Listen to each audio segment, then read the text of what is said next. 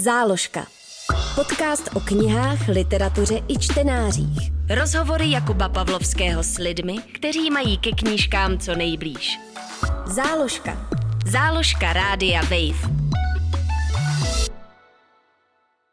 Ahoj ze studia Rádia Wave. S mojí dnešní hostkou, publicistkou Barborou Voříškovou, se pobavím o tom, co, jak, proč a kde čte.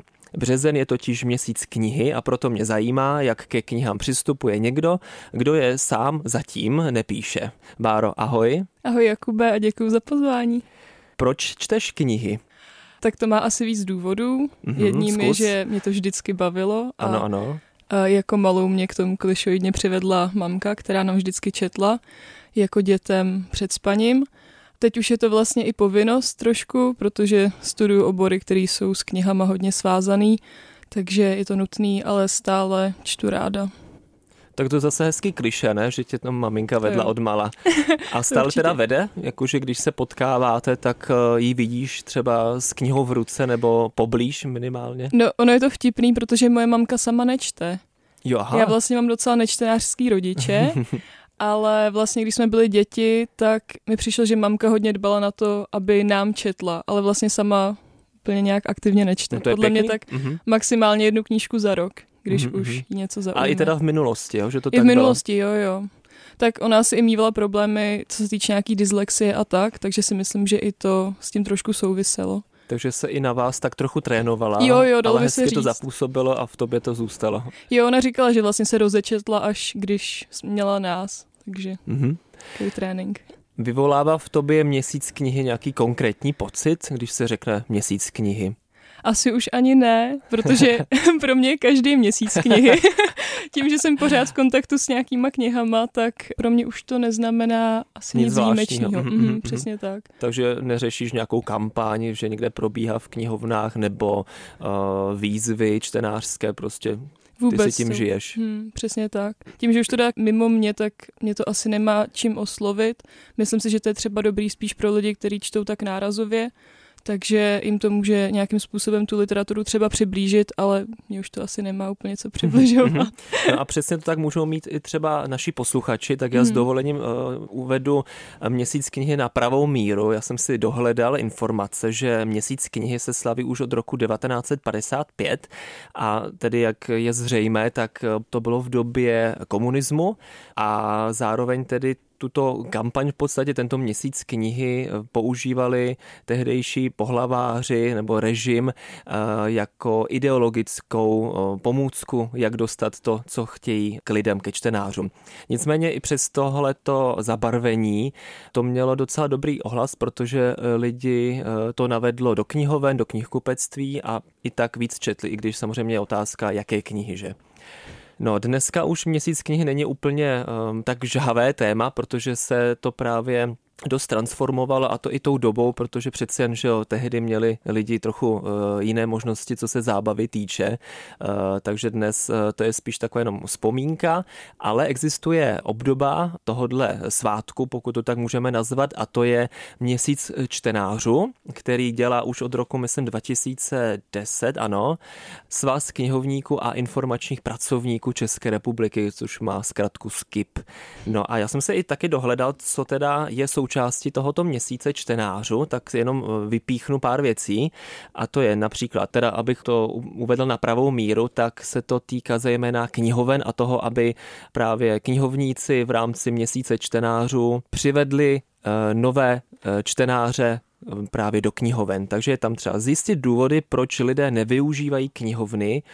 Dále je to třeba posilovat společenský význam a prestiž četby a třeba nabídnout čtenářům a dalším návštěvníkům co největší kontakt s autory a překladateli. Jak ti to zní a co ty a knihovny jsi pravidelnou návštěvnící? Já budu znít jak outsider, jak když měsíc knihy ve mně nic nevyvolává a ještě řeknu, že nechodím do knihoven. Ale tak já knihovny využívám hlavně ty školní, když si potřebuju půjčit nějakou literaturu. Ono hodně toho dostupného u nás je online, takže tím se to taky hodně řeší. Ale já jsem pořád ten typ, který potřebuje mít ty knihy doma. Já jsem knihovny využívala spíš jako dítě, když jsem hodně času trávila u babičky na vesnici, kde měla takovou malou knihovnu, tak mi tam často půjčovala právě dětské knížky, ale teď už do knihovny chodím vyloženě jenom v rámci školy. Tak já si myslím, že to není vysloveně nějaká chyba, jako nemůžeme to považovat nebo se stydět za to, že do knihovny nechodíme. Já si myslím, že je důležité, aby lidi měli ten kontakt s knihou. Já třeba taky do knihovny už chodím mnohem míň, než jsem chodíval jako dítě nebo student, ale přesně mám to podobně jako ty, že potřebuju vlastnit ty knihy. Mít je, dělat si v nich poznámky, že jo, zaškrtávat si. Máš to stejně? Jo, mám. Já jsem to dřív nedělala, ale teď vzhledem k tomu, že i píšu o těch knihách, tak se snažím si ty knížky poznámkovat, protože to člověku potom hodně pomůže. A tak, tak jsme knižní barbaři. Ano, děláme si tam poznámky, ale samozřejmě knihovny jsou důležité a rozhodně nemůžeme je považovat za něco, co třeba není součástí, naopak je to velkou součástí společnosti a jsme rádi, že jo? Nechci teda mluvit za tebe, ale tváříš se tak, že jsi ráda, že knihovny existuje, že je můžeme využívat, ale my zkrátka asi máme prostě jiné choutky na to si ty knížky pořizovat. Určitě, tak já knihovny využívám hlavně ke studiu, já se tam ráda i chodím učit, jako protože se mi tam přesně to prostředí, líp se mi tam soustředí a hlavně, když člověk vidí ty lidi okolo, že se snaží učit, tak ho to víc motivuje. A zároveň si myslím, že třeba i na těch menších městech nebo vesnicích jsou ty knihovny dost důležitý a pořád to funguje. Já to vidím třeba u nás na malém městě, odkud pocházím, tak vlastně máme knihovnici, která tím žije a je to strašně super. No my v Česku máme jednu z nejhustších sítí knihoven, nevím, jestli to víš, ale díky, ano, přikivuje, že to víš, ano, samozřejmě, že už vlastně za první republiky vznikl zákon, který nařizoval všem obcím zřídit knihovnu, takže od té doby máme, teď nevím, kolik jich je přesně, ale kolem 5000 knihoven v Česku. Takže jako rozhodně nemůžeme říct, že nemáme příležitost zajít do knihovny nebo nemáme poblíž knihovnu, že jo. Záložka. Podcast o knihách, literatuře i čtenářích na rádiu Wave. Co se týče ještě toho měsíce knihy nebo čtenářů, tak já, když jsem se na to díval, tak jsem narazil na jeden článek, kde zazněla opravdu až taková podivná otázka. Já ti teda položím a zkusíme na to zareagovat. Mají tištěné knihy místo na trhu? Podle mě ta otázka je úplně mimo. Hlavně to souhlasím. Asi mají, protože bychom neměli co kupovat v knihkupectvích. Ale spíš se zeptám trochu jinak. Umíš si představit svůj život bez tištěných knih? No určitě ne. A mně přijde, že tohle je debata, která už se vede roky a teď si myslím, že ještě víc nástupem umělé inteligence a celkovou digitalizací. A přestože já hodně využívám i ty e-knihy, ale to spíš třeba v rámci učebnic, které nejsou dostupné už na trhu, protože nebyly dotisky, ale já si myslím, že to nikdy nemůže nahradit ten tištěný. Tak máš pravdu, že to je takový ten evergreen diskuzní. Tak. Takže ty teda máš tu svoji knihovničku, máš tam tištěné knihy, do kterých si píšeš a zvýrazňuješ. Ale já si myslím, že se to může i doplňovat, protože já třeba i vídám ve svém okolí, že lidi si třeba objednají tu knížku fyzicky, ale jde to třeba ze zahraničí, protože to je z nakladatelství, který se u nás vůbec nepřekládají a mezi tím si vlastně koupí i tu e-knihu, takže rozečtou to, pak když jim přijde ta fyzická, tak ji mají třeba v knihovně a tvoří si nějakou takovou svoji souvislou sbírku těch knih a myslím si, že to tak jako kultivuje ten prostor i doma potom. Tak jak tady zaznělo, že i se vlastně ta kampaň snaží posilovat tu prestiž četby, tak cítíš se ty prestižně, když si čteš? Nebo když si ve své knihovně? A já kolikrát, když tu takový ty hodně chytrý knížky, tak se cítím spíš neprestižně, protože si říkám, jestli tomu správně rozumím. No jak to pak dopadne? Takže dohledáváš si třeba, nebo takhle chceš si připadat prestižně? Takhle se zeptám. Já to tak nevnímám. Já si myslím, že knihy by neměly být něco prestižního, i když si myslím, že vlastně je to zároveň i trošku jako třídní možná problém, že třeba dělnická třída určitě nemá tolik času na to čtení, protože když člověk chodí někam na směny třeba do fabriky, tak určitě si to nenajde, takže svým způsobem je to asi trošku nějaká prestižnější činnost, nebo spíš výběrová činnost a je to vlastně pro určitou skupinu lidí pořád dost nedostupný. Ale rozhodně můj pohled není takový, že bych chtěla, aby to bylo prestižní, spíš naopak. tak, aby to bylo dostupný pro všechny. Všem, teda pro všechny. Mm-hmm. No naštěstí máme tu síť knihoven, že jo, pak jsou různé knihobudky, kde si lidi, kteří třeba si nemůžou dovolit kupovat pravidelně nějakou četbu, tak můžou zamířit tam, i když nevím, jestli máš podobnou zkušenost s knihobudkami jako já, spíš tam jakoby nenacházím. No právě. Knihy, které bych si chtěl číst. Mm-hmm. Jo, povedlo se mi právě jednou na vesnici mojí baby, právě u té knihovny, kam jsme chodili, když jsem byla dítě, tak se mi povedlo, myslím, to byla Simone de Beauvoir. Tak to mě docela překvapilo, že tam bylo, ale spíš jako taky. Tak, no. Nenacházím. Já teda rád vzpomínám na jednu situaci, kdy jsme se stěhovali a museli jít některé knihy pryč, protože jsme neměli tolik prostoru v tom novém bytě, tak jsem nosíval do jedné knihobudky asi na 4x, dáma zpátky jsem nosil plný baťoch a ještě tašku k tomu a pokaždé, co jsem se vrátil, tak už tam ty knihy nebyly. Tak nevím, čím to je, jestli opravdu to byly tak skvělý titul, že všichni chtěli mít, anebo co s těma knihama reálně dělají lidi, ale potěšilo mě to, no, že jsem tu prázdnou knihobudku trochu nasytil. No tak možná to je důkaz toho, že se tam dlouho neohřejou ty dobrý knížky. Jo. Tak. Ty jsi několikrát už zmínila, že studuješ a že máš kvůli tomu i nějaké jiné návyky, ať už tedy čtení e-knih nebo určitě i nějaké jiné návyky. Ty studuješ, jak jsi mi říkala, 2 obory. No a kolik času ti zbyde při těchto 2 oborech na čtení jen tak pro sebe? No, tenhle semestr moc ne, protože já teda studuju bohemistiku a pak překladatelství a tlumočení angličtiny.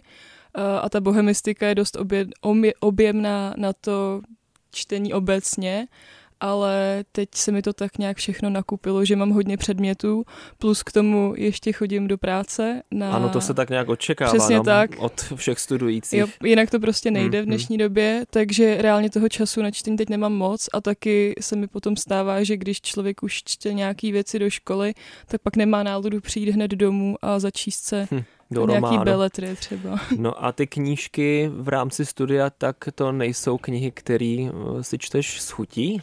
Jak co? Určitě jak co. Tak třeba když mám číst středověkou literaturu českou, tak to asi není úplně něco, nelibuješ si. Přesně tak, v tom si úplně nelibuju. Ale tak třeba autoři, autorky 20. století, to už potom je něco, co člověka že se to baví. Vlastně dá propojit i s tím, přesně, co má člověk rád. Jo, a to je ta bohemistika. To je bohemistika. No a druhý obor, tam taky čtete? Na překladatelství, tam jsme začali vlastně tenhle semestr a i minulý semestr anglickou a americkou literaturu. A tam teď taky čteme. Je to teda trošku uší, protože nejsme anglistika vyloženě, to by byl trošku jiný objem, ale tam se snaží vybírat spíš takový ty úplně stěžejní klasiky, takový ty hlavní díla. Takže to taky není úplně něco současného. Záložka. Rozhovory Jakuba Pavlovského s lidmi, kteří mají ke knížkám co nejblíž. Na rádiu Wave. Já přemýšlím, jestli existují nějaký tipy na to, jak si najít čas na čtení, když ho moc nemáme. No asi omezit třeba sociální sítě, pokud jsou to lidi v mém věku, protože to já u sebe pozoruju, že je dost velký problém. Já radši ani nechci vědět, kolik času přesně, kolik by mi ten mobil ukázal, kdybych si to zjistila. Ale zároveň mi přijde, že to je těžký, protože ta doba je tak strašně rychlá a člověk má strach, že o něco přijde. FOMO. Ano, přesně. Takže se snaží být pořád v obraze, ale zároveň mi přijde, že je potom i tlak na to čtení, aby toho člověk přečet co nejvíc za co nejkratší dobu a přijde mi, že už se z toho taky potom stává taková nezdravá závislost, když člověk vidí ty čísla. Pak když se člověk podívá na Instagram a vidí, že někdo přečetl. Myslíš jako různé výzvy a to, co kdo sdílí. Přečetla jsem za leden a únor už 40 knih. Přesně tak, to jsem chtěla říct, že si pak říkám, jestli si to na obrázku, že jo. No, jestli si to ten člověk může reálně užít po tomto čtení, když přečte 30 knížek jako za měsíc. A že si myslím, že by právě je to jedna z mála těch činností, která v té rychlé době tak nějak zbývá na to, aby si to člověk vážně užil. A že si myslím, že není nutné, aby se to tlačilo časově a nějakým způsobem hnalo taky na čísla, když se všechno žene na čísla. No a když jsme u těch čísel, jak je tvůj průměr přečtených knih měsíčně, který ti dělá radost? Protože vím, že to je hodně spojený s tím, že když dočteme knihu, nebo minimálně já a pár lidí v mém okolí to tak má, že když dočteme knihu, tak máme z toho takový ten dobrý pocit, že se nám něco povedlo. No, se to máš podobně? To těžko říct, protože třeba kdybych se měla podívat na ty uplynulý měsíce, tak já jsem měla hodně zkoušek, takže jsem toho nestihla moc přečíst z věcí, které bych si přála přečíst, ale ročně to vyjde tak na 60 knih, což si myslím... Tak jedna kniha týdně? No, plus, minus, asi jedna kniha týdně, no, přesně tak. To si myslím, že to je takový nějaký zdravý tempo. A myslím si, že pro spoustu lidí by to bylo i moc rychlý tempo. Naopak, že si myslím, že i jako jedna kniha týdně může být pro někoho moc. No, já mám jednoho kamaráda a ten mě trochu děsí čísly přečtených knih, ale u něj vím, že opravdu to čte a užívá si to, jenom zkrátka čte rychleji a má i zřejmě víc času na to čtení. Minule sdílel statistiku svoji osobní na Facebooku a bylo tam, myslím, že 4,5 tisíce knih dosud přečtených. Je mu 51, možná 52 let, takže 4,5, teď to samozřejmě nenapočítám tak rychle, ale je to opravdu jako hodně, 4,5 tisíce knih a právě si postesknul, že když teda to půjde podobným tempem, takže třeba do těch 80-90, pokud tedy dožije, tak přečte maximálně 9 tisíc knih. Až si říká vlastně, to je furt míň, než kolik knih vyjde v Česku za rok. Když se na to podíváme takhle, tak už máme chuť s tím úplně skončit a věnovat se, já nevím, poslechům podcastu. A tak pak by se člověk mohl zeptat, kolik dobrých knih vyjde v Česku za rok. Ano, to je druhá otázka. Na kolik toho stojí za to věnovat tomu ten čas? Myslím si, že trochu méně, než těch knih vychází. Tak, no, ale je takový oblíbený termín a v poslední době čím dál víc připomínaný, a to je slow reading, tak ho připomeneme ještě jednou tady. Znáš ho? Znám, nevěděla jsem, že to je teda nějaký ustálený už termín, že by se to řešilo, ale podle mě to je super přístup. Tak zkrátka, že jo, jak bys to popsala ty, když takhle o tom mluvíme? Já bych to popsala asi nějaký čtení bez tlaku vnějšího a čtení sám pro sebe a čtení prostě...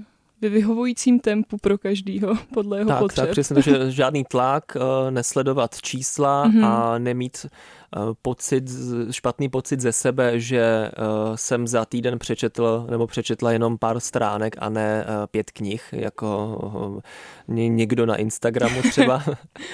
A tak, takže to je slow reading a myslím si, že se čím dál víc dostane mezi nás, protože opravdu to tempo začíná být vražedné. Jo, a já si myslím, že se tohle může třeba zdát i někomu absurdní, kdyby nás poslouchal třeba někdo ze starších ročníků, protože si myslím, že to bude hodně generační problém, protože lidi, kteří prostě nepoužívají ty sociální sítě, tak si myslím, že tomuhle ani nemůžou pořádně rozumět. Myslím si, že to je reálný problém a že je dobře, že se něco takového vůbec řeší a říká, protože si myslím, že ten tlak by se měl určitě zmenšit.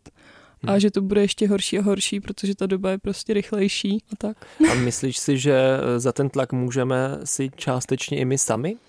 Aniž bychom sledovali někoho jinde, jak rychle čte, nebo jako... Myslím si právě, jak jsem říkal, že já mám osobně radost z toho, že dočtu knihu. Takový jako hezký jako úspěch, jo? Něco se mi povedlo. Těžko říct, no, já si myslím, že si to člověk musí nějak nastavit v hlavě, ale zároveň je to těžký, protože ta doba je šíleně konzumní a zároveň mi přijde, že se tak člověku klade na srdce, aby vynikal pořád v něčem a člověk si to pak tím může i kompenzovat, že chce vynikat aspoň v tom, že teda přečte co nejvíc těch knih, protože třeba ho to udělá chytřejším. Ale já si myslím, že hlavně se asi nesrovnávat a to platí úplně v čemkoliv. Prostě neporovnávat se s ostatníma, protože člověk neví, jaký mají ty lidi výchozí podmínky, kolik toho dělají ve volném čase, jak to mají nastavený, prostě v práci, ve škole, kdekoliv. Takže asi nesrovnávat se. No a taky teda shodneme se na tom, že ten tlak, který cítíme, za ten si nemůžeme sami, ale může za to okolí a společnost. Záložka. Podcast o knížkách na rádiu Wave. Máš někdy nepříjemný pocity spojené se čtením nebo s knihami všeobecně? Asi jo. A kromě toho tlaku, co jsme zmiňovali, co ještě třeba může být? Mně přijde, že ten tlak už tak nějak nevnímám, protože už jsem se tak musela nastavit, ale tak asi to je třeba čtení z povinnosti, když dojde na školu a člověk fakt musí přečíst i to, co mu nebaví. A třeba to je i objektivně jako nezáživný, ale myslím si pak třeba, když člověk přijde když má třeba člověk psát recenzi, už ji má domluvenou, ještě nezačal psát něco o té knize a pak se mu ta knížka fakt nelíbí a třeba se mu nelíbí nějaký postoj, který ten autor do toho propisuje. Tady pak samozřejmě nastává otázka, jak moci spojovat autora s tím dílem, ale tak si myslím, že člověka pak může negativně ovlivnit právě nějaký ty postoje autorovo. A tak to člověk může jenom spekulovat, jestli tam jsou, že jo.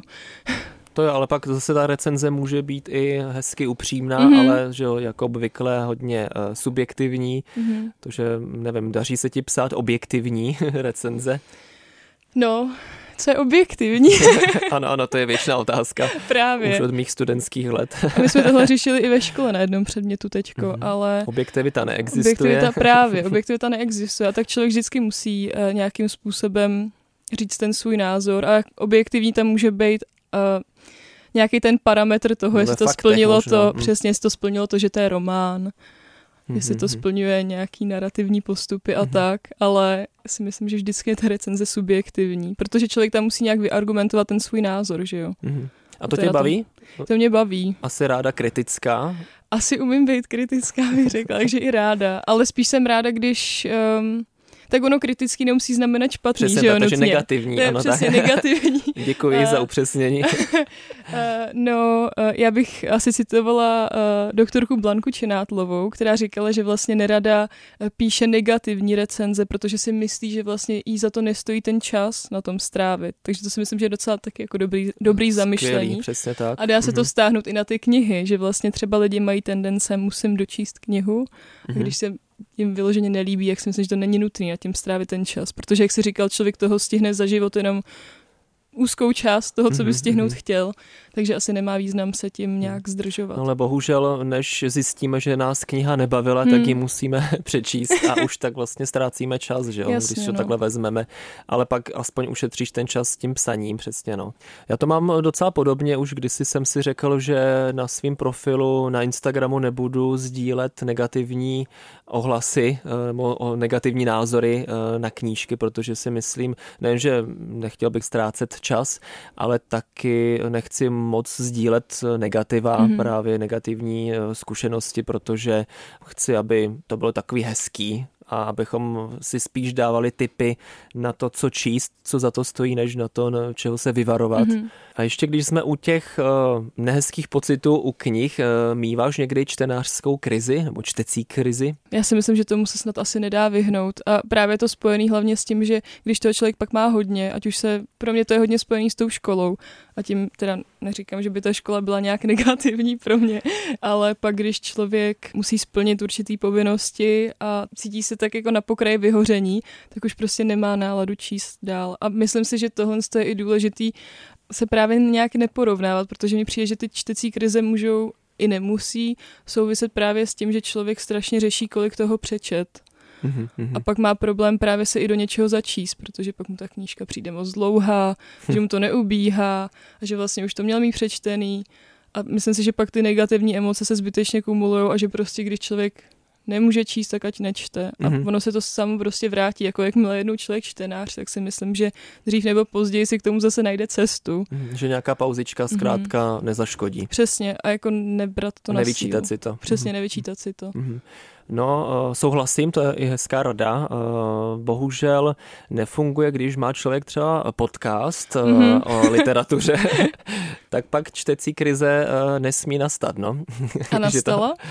No, občas tak se pokouší, ale vždycky nějakým způsobem potlačím. Nevím, co to pak způsobí později, ale zatím snad dobrý.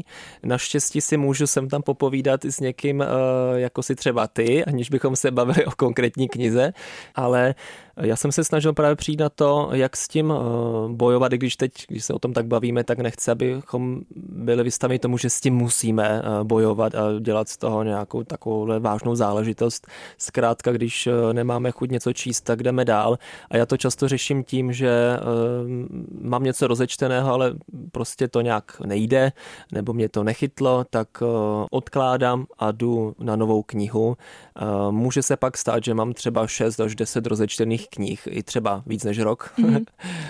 Ale nějak se k tomu pak vrátím. Můj rekord je, že jsem se vrátil ke knížce po 3 letech. Řekl jsem si, no nebudu to číst znova, tak jsem začal tam, kde jsem skončil a docela dobrý, jako docvaklo mi to. Pamatoval jsi to? No, samozřejmě úplně detaily ne, ale to hlavní ano a pak jsem si i tu knihu docela užil, takže jsem rád, že jsem se k ní vrátil. A asi byla tak dobře napsaná, pak zpětně, že jsem si to uvědomil, že jsem si i tu půlku, co jsem už měl dávno přečtenou, tak docela pamatoval. Já se takhle několikrát vracela ke Kunderově Nesnesitelné lehkosti bytí a pořád jsem ji nedočetla. Ještě furt ne, ano, trvá to. Ještě furt ne. Ne, vždycky se k ní navracím tak po 2 letech a trvá to podle mě už tak, když jsem byla ve druháku na Gimplu, což už je... pár let, no. Takže to je taková tvoje životní kniha v podstatě, tě provází přesně tak. různými fázemi života. Jsem zvědavá, jestli ji třeba ke státnicím už doopravdy přečtu. Záložka. Podcast o knihách, literatuře i čtenářích. Na rádiu Wave. V úvodu jsem zmiňoval, že se tě zeptám na to, co, jak, proč a kde čteš, tak jak a proč bychom měli. Co čteš? Co čtu? Kromě školy. Co ráda čteš? Tak, ježiš, teď já nevím, jak to úplně popsat. Třeba českou literaturu, současnou literaturu. Jo, já ráda čtu hlavně současnou literaturu, jdu po současných českých autorkách, o těch i právě ráda píšu. Protože mi přijde, že to má pořád co nabídnout a že se tam dají tak najít mezi nimi. Je třeba jako méně známá jména, která jsou hodně zajímavá a pak i světovou českou. A v poslední době taky současnou spíš. Tak jasně, že člověk právě tím, že mám ve škole hodně... Staršího čtení, přesně tak. Tak pak pro radost čtu spíš tu současnou. Aby si to vyvážila. Přesně tak. No a kde čteš? Máš nějaký svůj oblíbený spot, kde si sedneš nebo lehneš nebo stojíš u toho? Já bych si ho ráda časem vytvořila, ale zatím takovej nemám. A já jsem hodně chaotický člověk a člověk, který nevydrží moc dlouho na jednom místě. I s pozorností mám problém, takže já se tak přesouvám. A vlastně jsem schopná číst asi kdekoliv. Takže ať už je to nějak po cestě do školy nebo takže doma. Takže ta chůze tam opravdu je. Ta chůze tam může, jo, jako občas to zvládnu i za chůze, je to trošku hazard v Praze, ale... No naopak to je, já to považuji, že si člověk u toho zbystřuje svoje smysly, že jo. Jednou jsem to sdílel právě na svém profilu a tam mi na to napsala jedna sledující, že nesnáší lidi, kteří si čtou za chůze. To mě vlastně vyhejtila. Já říkám, proč? Probadit jako nikomu nic nedělám. Stejně tak jako každý kouká do mobilu. Přesně. Tak v čem je to vlastně jiný, že jo? Tak těm lidem nenadává. No, že tito lidé způsobují dopravní nehody. To je jako opravdu jiný pohled, než jsem čekal. Takže ale, že jo, myslím si, že je lepší mít v ruce tu knihu, než neustále mobil, když už jsme u toho. To by mě zajímalo, jestli je na to nějaká statistika, protože kolik lidí vidí číst si za chůze, když no moc ne právě. A když někoho vidím, tak mám strašnou radost. Jo, je to hezký. A tak jako nakoukuju, co čtou, že je to tak baví, že to musí dělat i za chůze. A je to fakt super, když se najde nějaká knížka, že prostě si říkáš, musím číst, tak. I když jdu. Já totiž takovýto přesouvání považuji trochu za ztrátu času, tak ideálně využít právě tyhle ty momenty na čtení, než na sociální sítě, jak jsi říkala. Tak fajn. A ještě na závěr zeptám se tě, kde nakupuješ knihy. Nemusíš být konkrétní, ale spíš, že jsi třeba v e-shopech, nebo jdeš si do knihkupectví, nebo nevím ještě, jak jinak, bazarech. No tak já vlastně tím, že jsem se nedávno přestěhovala do Prahy, tak tady je to super, že na každém rohu je knihkupectví, takže já si ráda zajdu někam a ráda si zajdu i do nějakého menšího. Já strašně ráda chodím do antikvariátu, tam je to hrozně hezký, takže právě tam vždycky i koukám, jestli se tam nedajde nějaká klasičtější literatura v antikvariátu a pak normálně v tom klasickém obchodu koukám po té současné, takže se tak hezky propojí, tak tam to mám moc ráda a já jsem si teď docela dlouho knihu nekoupila, protože jich mám už dost doma a snažím se to tak nějak všechno postupně dočítat a taky člověk si pak právě vybírá, když nechodí do té knihovny, co si koupí, aby to vážně stálo za to. A myslím si, že už rozpoznám, po čem mít, co se mi tak bude líbit. Takže to skoro působí, jako bys měla už těch knih dost, že tak jako akorát už máš ten počet. To zas ne. To není, viď? To nikdy není dost. To víš určitě. Vím, přesně tak, já jsem jenom si nebyl jistý. ne, to spíš jako finančně. Ano, určitě. Tak přeci jen, že jo, studující, nutně pracující, aby se mohla vůbec uživit při studiu, že přesně a tak dále. Tak. Což je taky, že jo, věčné téma. Publicistika nevynáší. Ne, určitě to příjemné, ale úctyhodné, ale nájem možná. No a kolik tak recenzí bys musela napsat, aby ti to zaplatilo nájem? Jako můj aktuální nájem, který tady teda nebudu říkat, protože žijeme ve dvou a není to ještě tak strašný, tak si myslím, že aspoň 10, abych z toho pokryla měsíčně teda, 10 měsíčně, abych to z toho, je to dost, abych z toho pokryla... vlastně tu svoji část, plus, aby si člověk mohl koupit jídlo a trošku tak nějak jako normálně vyžil. 10 recenzí, takže 10 přečtených knih, 10 recenzí. Přesně tak. No, nic jednoduchého. A já nevím třeba, jak to máš ty, ale já když píšu, tak nad tím strávím strašně času. Já jsem schopná strávit 20 plus hodin nad jedním článkem a mě pak prostě vyjde líp si jít stoupnout na 12 hodin za kasu.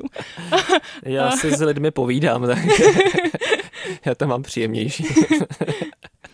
Mojí hostkou byla Barbora Voříšková, publicistka a studentka. Děkuju, že jsi přišla a všem přejeme krásný měsíc knihy nebo měsíc čtenářů. Já taky moc děkuju. Ahoj. Záložka. Podcast o knihách, literatuře i čtenářích. Poslouchej na wave.cz/záložka, v aplikaci Můj rozhlas a v dalších podcastových aplikacích.